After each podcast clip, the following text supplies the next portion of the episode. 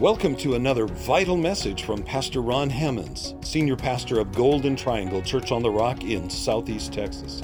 We're so glad you're joining us. For more information about Golden Triangle Church on the Rock Ministries, visit our website, cotr.com. Enjoy the Word. If you know much about Daniel, you know that he was a good looking, young, educated, very well educated, about 15 years old. He was a, you know, uh, just a member of the royal family and, and the Jewish nation. He lived in Jerusalem in the year 605 BC when King Nebuchadnezzar of Babylon besieged Jerusalem. Nebuchadnezzar's victory resulted in Daniel and several other young men just like him being taken as prisoner back to Babylon as sort of a hostage, as it were. And uh, there he was enslaved to serve in the king's palace for the rest of his life. Daniel, like so many others before him, and like so many others since him, Daniel seemed to blossom wherever he was planted. The Apostle Paul would later write that he too, he said, always, me too. He said, in whatever state I am in, you know, there I find myself to be content, and there I find a way that I can serve others like I am serving Christ. It happened in a lot of the Bible characters' lives. Daniel had a great attitude, and he became a great asset to his captors and thereby became a great witness for God, the God in whom he trusted with his future. More than he trusted himself, more than he trusted his nation, more than he trusted his captors. Daniel trusted God with his future. Daniel served in Babylon during the reign of four kings. The first king, of course, is the one that enslaved him, Nebuchadnezzar. For King Nebuchadnezzar, Daniel interpreted a dream. He also served Belshazzar. You may remember he read the handwriting on the wall. He was able to decipher what the hand had written. You know, you've been weighed in the balance and found wanting. He also served in the palace of Darius the Mede because Darius said that Daniel had an excellent spirit. He proved himself. He proved that God was with him. And then he also served under Cyrus the Persian. Cyrus, no doubt, found out when he captured Babylon and, and took Babylon, that there was a young man there, a young Jewish slave that was working in the palace who knew that he was coming because Isaiah the prophet had prophesied over 150 years before Cyrus was even born, even called Cyrus by name, and said that he was going to do some things. And, and Daniel was able to show Cyrus the instructions that God gave him 150 years before he was born by name. Even told him how he would capture the city and what he would do in allowing and paying for the return of the children of God back to Jerusalem and even paying for the building of the temple. You know, it was Daniel. Daniel is the one that first, the very first one in the whole Bible to introduce us to the angels Gabriel and Michael. Isn't that interesting? Wow. During Daniel's 70 plus years in slavery in Babylon, Daniel racked up a pretty good resume and a great reputation. However, Daniel was not liked by everyone. You know, you can be God's person right in the middle of God's will, doing God's work with integrity and being a benefit to everyone you serve and still be hated by some people. You can be called by God, doing what God wants done, and still have people hate you and try to destroy you and kill you. Wow. Anyone who serves God, by the way, is a target to the devil and also a target to all those who serve and are controlled by the devil. The devil has historically made people afraid that they are going to lose power and lose control and gets them to do some of the most stupid, silly, destructive things because they fear losing power, they fear losing control. The devil uses this fear to blind the leaders of nations, organizations, movements, families, political parties, religious groups, social platforms, trying to manipulate and control people to destroy what God is trying to build. Fear of the loss of power and control seems to be the favored ploy of the devil throughout history. Such was the case against Daniel. This morning, I want to show you what happened in Daniel's life so that you can be prepared for what is happening in our world today and has happened in generations since the world began and will happen until Jesus comes again. We need to be prepared. I want to show you what is usually the last straw the devil lays on the back of the children of God so that you can guard against the ploys of the devil in this day. Daniel, the sixth chapter, we'll begin reading in verse 1. It pleased Darius. Now, Daniel is about 82 years old at this point. Okay? Somewhere between 80 and 82 years old. It pleased Darius to set over the kingdom 120 satraps. What's a satrap? Well, it's a mayor or an administrator, okay? To be over the whole kingdom, and over these, three governors, of whom Daniel was one, that the satraps might give account to them so that the king would suffer no loss. Okay? The king divided his kingdom into 120 cities and three states.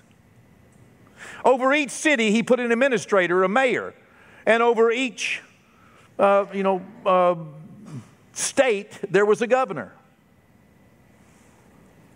Then, verse 3 this Daniel distinguished himself above the governors and satraps because an excellent spirit was in him, and the king gave thought to setting him over the whole realm.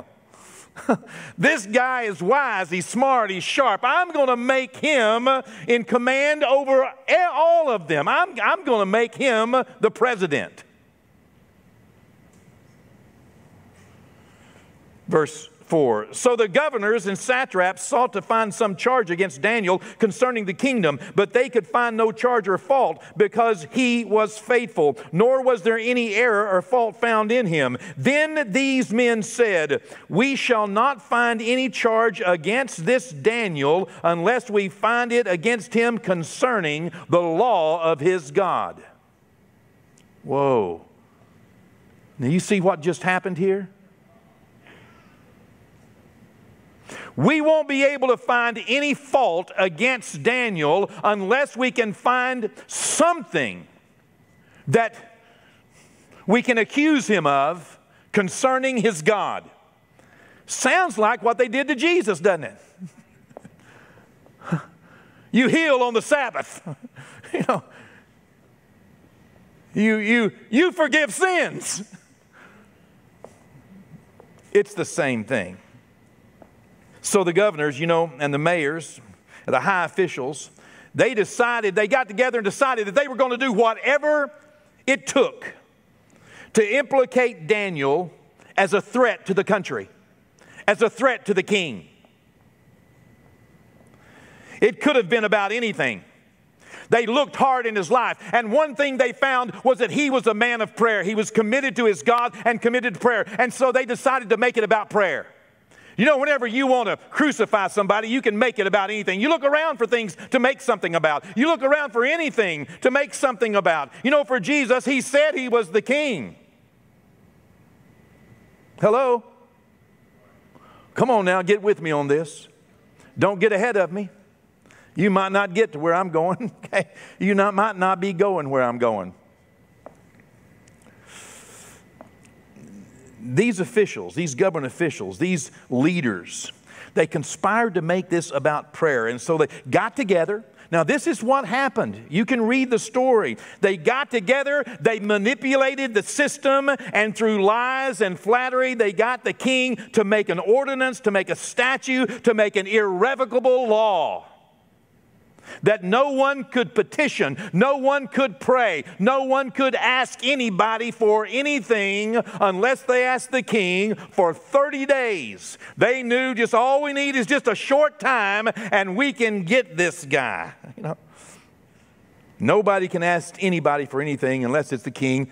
And if you do, the law says you have to be thrown into the lion's den.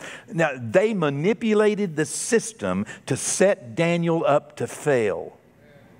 This good man who was doing a good thing, who was helping, who was in the hand of God, doing the work of God and the will of God, and here they've manipulated the system and they've set Daniel up to fail. Uh, then that same, those same government officials, they requested and obtained a warrant uh, from one of their own judges. They placed cameras in Daniel's house and wiretapped his phone. And, oh, wait, wait, wait, wait, wait.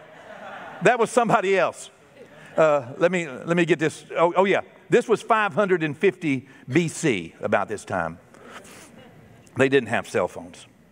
Okay. Uh, okay, here, Daniel was about 82. Okay, here's what happened. Since they knew he was a praying man, they did a stakeout, one of those physical stakeouts where you got to get together and go out there and kind of hide in the darkness.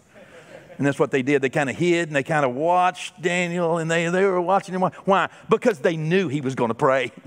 They knew it, they knew it, they knew it. They knew he was going to pray, and all along, they weren't necessarily against him praying, they were against him because he was a man of God and God was blessing him and God was blessing his hands and the things that he was over was doing good and they couldn't stand it because they were losing control, they were losing power and they couldn't stand it and so they just set him up to fail and watched and watched and watched and sure enough Daniel opened up the window and there he knelt down as was his custom and he prayed to the living God. What was he praying for? No doubt he was praying for the nation. No doubt he was praying for the king. No doubt he was even praying for those who were despitefully using him and persecuting him and wanting to destroy him. He was a man of prayer. He prayed. And when he did, oh my goodness. They went and lodged a formal investigation. The devil has no new tricks. He's so predictable. It's just the same thing over and over. You'd think by now that we would see through these things. You think, as smart as we are in 2020, that we could step back and go, ooh. No. But the devil knows the world's stupid and confused. And they go, oh my goodness, he did? Daniel 6, verse 14. And the king when he heard these words, when he heard these accusations, when, when they, they, they lodged a formal complaint, an investigation, you know, uh, uh, uh, a hearing, when they put together this, you know, hearing, when the king heard these words, the king was greatly displeased with himself. All of a sudden he said, Oh my goodness, I have been tricked. I have been duped. Why didn't I see this coming? Oh my goodness. And he set his heart on Daniel to deliver him, and he labored till the going down of the sun to deliver Daniel. He was doing everything he could, working, uh, you know, all through the evening. I mean, just, just trying his best to get this thing reversed. Why? Because Daniel's a good man. He's not a bad man. But you know what? Even King Nebuchadnezzar could not do it. Why? Because the system had been manipulated and set up, and so there was nothing that could be done legally legally. And that's what these officials, these governors, and these administrators were banking on. They were banking on King Nebuchadnezzar being a better man than they were. They were banking on him being honest. They were banking on him keeping the law when all the time behind the scenes they were just manipulating the system to get what they wanted because they didn't want to lose control. You would think this would be written about today, wouldn't you? It's the same devil doing the same thing.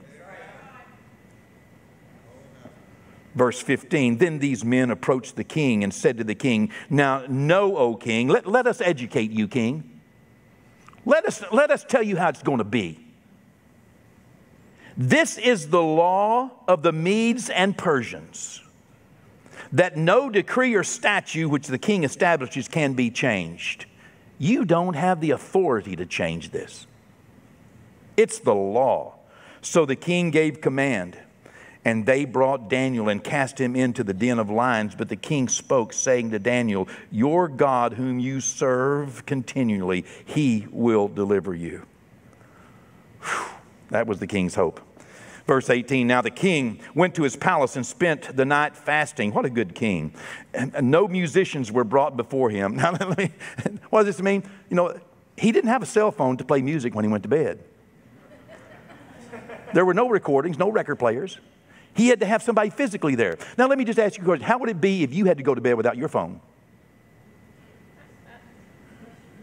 Do, do, do, do, do, do, do, do. How would it be if you had to spend a little time without your phone? Well, that's what he did. He put his phone up. And that's what some of us need to do. Do some fasting and put our phone up and turn off the music, turn off the news, sit down with God for a moment. And his sleep went from him, and spend all night long with God fasting and clearing your mind and praying to the Lord. And then, verse 19, the king rose very early in the morning and went in haste. He hurried to the den of lions. And when he came to the den, he cried out with a lamenting voice to Daniel. The king spoke, saying to Daniel, Daniel, the servant of the living God, has your God, whom you serve continually, been able to deliver you from the lions? Then Daniel said to the king, O king, live forever. You're a good guy. Yeah, bless your heart.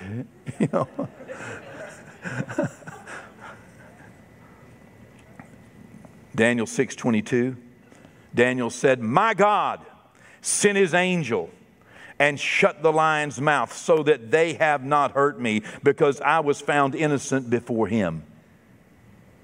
I may not have been innocent in your court or in somebody else's court or anybody else's world, but I was innocent before God. And also, let me add this to this, O king. Listen now. I have done nothing wrong before you. Okay? I didn't I haven't done you wrong either. I'm innocent before God, but I'm also a pretty decent fella. And I haven't tried to hurt you either. You can read the rest of the account. Basically, the king was relieved, and, and then he was, he was relieved that Daniel was okay, but he was incensed that he had been tricked. And, and, and then he got inspired. He said, Okay, been there, done that. He threw all those who had tried to entrap Daniel all those that tried to seize control of the kingdom. He threw them in, you know, uh, into the lion's den where they wanted Daniel to be and everything they had. And the king made a new decree. Verse 25. The, then King Darius wrote to all the peoples, nations, and languages that dwell in all the earth, peace be multiplied to you. You know, see, this is what God wants. You know what God wants? God wants peace. The devil doesn't. This is what God wants. This is what the king wanted peace. This is what God's people wanted peace. This is what good people want peace. Lost are saved. Good people, God's people, even God Himself, we just want peace so that we can pursue a life that God has given us. It's the devil and evil people who make all the trouble in the world. Verse 26 I make a decree, Nebuchadnezzar said, that in every dominion of my kingdom men must tremble and fear before the God of Daniel. For he is the living God and steadfast forever. His kingdom is the one which shall not be destroyed. You hear it? That is, that is, his kingdom is the one that will not be destroyed. Thank God for that. Amen. I stand here declaring his kingdom is the one that will not be destroyed, and his dominion shall endure to the end. He delivers and rescues, and he works signs and wonders in heaven and on earth, who has delivered Daniel from the power of the lion. So, this Daniel, as we conclude chapter 6, prospered in the reign of Darius and in the reign of Cyrus the Persian. Wow. You know, although it may come in many forms, the biggest tool the devil has to use against people who serve the Lord, people that are being used by God, the biggest tool the devil has to use against them is to make it illegal to obey God. The devil, don't make any mistake now here. Listen, the devil wants to make it illegal for you to obey God. This is what the devil wants. He's already made it a little bit hard. He's already made it a little uncomfortable. He's already made it a little, you know, embarrassing. Come on now. He's already made it, you know, not politically correct but he wants to make it illegal for you to obey God. You might question me for a moment until I remind you that prayer was taken out of our schools by an act of the U.S. Supreme Court in 1962, made it illegal. That's what the end result was. And that battle has been fought over and over and over again. For over 50 years, teachers and administrators, students and school boards were intimidated, were threatened, and were filed uh, against over this issue of prayer in schools over and over and over again. You don't have to go very far to hear testimonies of, of children who were shut down, who were, who were intimidated, who were threatened, who were removed from the classrooms, who were put in closets over and over and over and over again. Teachers fired, intimidated, let go over this issue that Daniel faced in the year, you know, 550. Isn't that amazing? How did the devil ever get the foothold in America where he could make obeying God against the law? In 1980, the U.S. Supreme Court's decision effectively removed the Ten Commandments from school classrooms from public buildings came later. You remember Judge Roy Moore in Alabama that tried to keep the Ten Commandments, you know, in the, in the courthouse, in his courthouse? Lost. Gone. Why, just, just nine days ago, 10 days ago, our Supreme Court, the decision that they made was against a church in Nevada who wanted the same privilege as the casino. The casinos get to operate at 50% capacity during this COVID. Churches only with 50 people. So they said, they weren't asking for a lot. They said, listen, if a casino can have 50%, uh, uh, you know, uh, of, of occupation, why can't a church? Here we're sitting here with a church building of 200, 400, 600, 1,000, 2,000, 3,000 in seats, and we can only have 50 people. They petitioned, they filed, it got to the Supreme Court, and by decision of five to four, Justice John Roberts, siding with the majority, said no it is against the law in the United States of America, specifically the state of Nevada, for a church today to have more than 50 people in attendance, while just beside it sits Caesar's Palace as the, as the dissenter, uh, Gorsuch wrote, I believe. He, he said, uh, you know, where in the world in America, how can you imagine, I paraphrase this, that, that, uh, that we would favor Caesar Caesar's palace over Calvary Chapel. In America today, 50% capacity in a casino in Nevada, only 50 people in church. Do you think the devil's not trying to make it against the law for you to obey God? Of course he is. From the prophet Daniel to the apostles of Jesus, from Wang Yi in China to Jesus himself, the prince of this world, is a devil and he's doing his best to sit you down, shut you up, and take you out as a born again Christian. He's doing his best to make you feel embarrassed, intimidated, uncomfortable. And when that fails, he'll just make it against the law because he knows most of you are not going to risk that one. Laws and ordinances right now are being considered and voted on that are aimed at making it illegal in America to preach the truth of God's Word. The devil has no new tricks. It's always been the same. And we have come to this point, and we have been here for a while, but it's getting critical now, and it's happening wholesale. On January the 16th of this year, the President of the United States issued strong new guidance, and he took significant steps to guarantee and to protect the right of prayer in public schools. He said, We worship God, we do not worship the government. Thank you, Mr. President.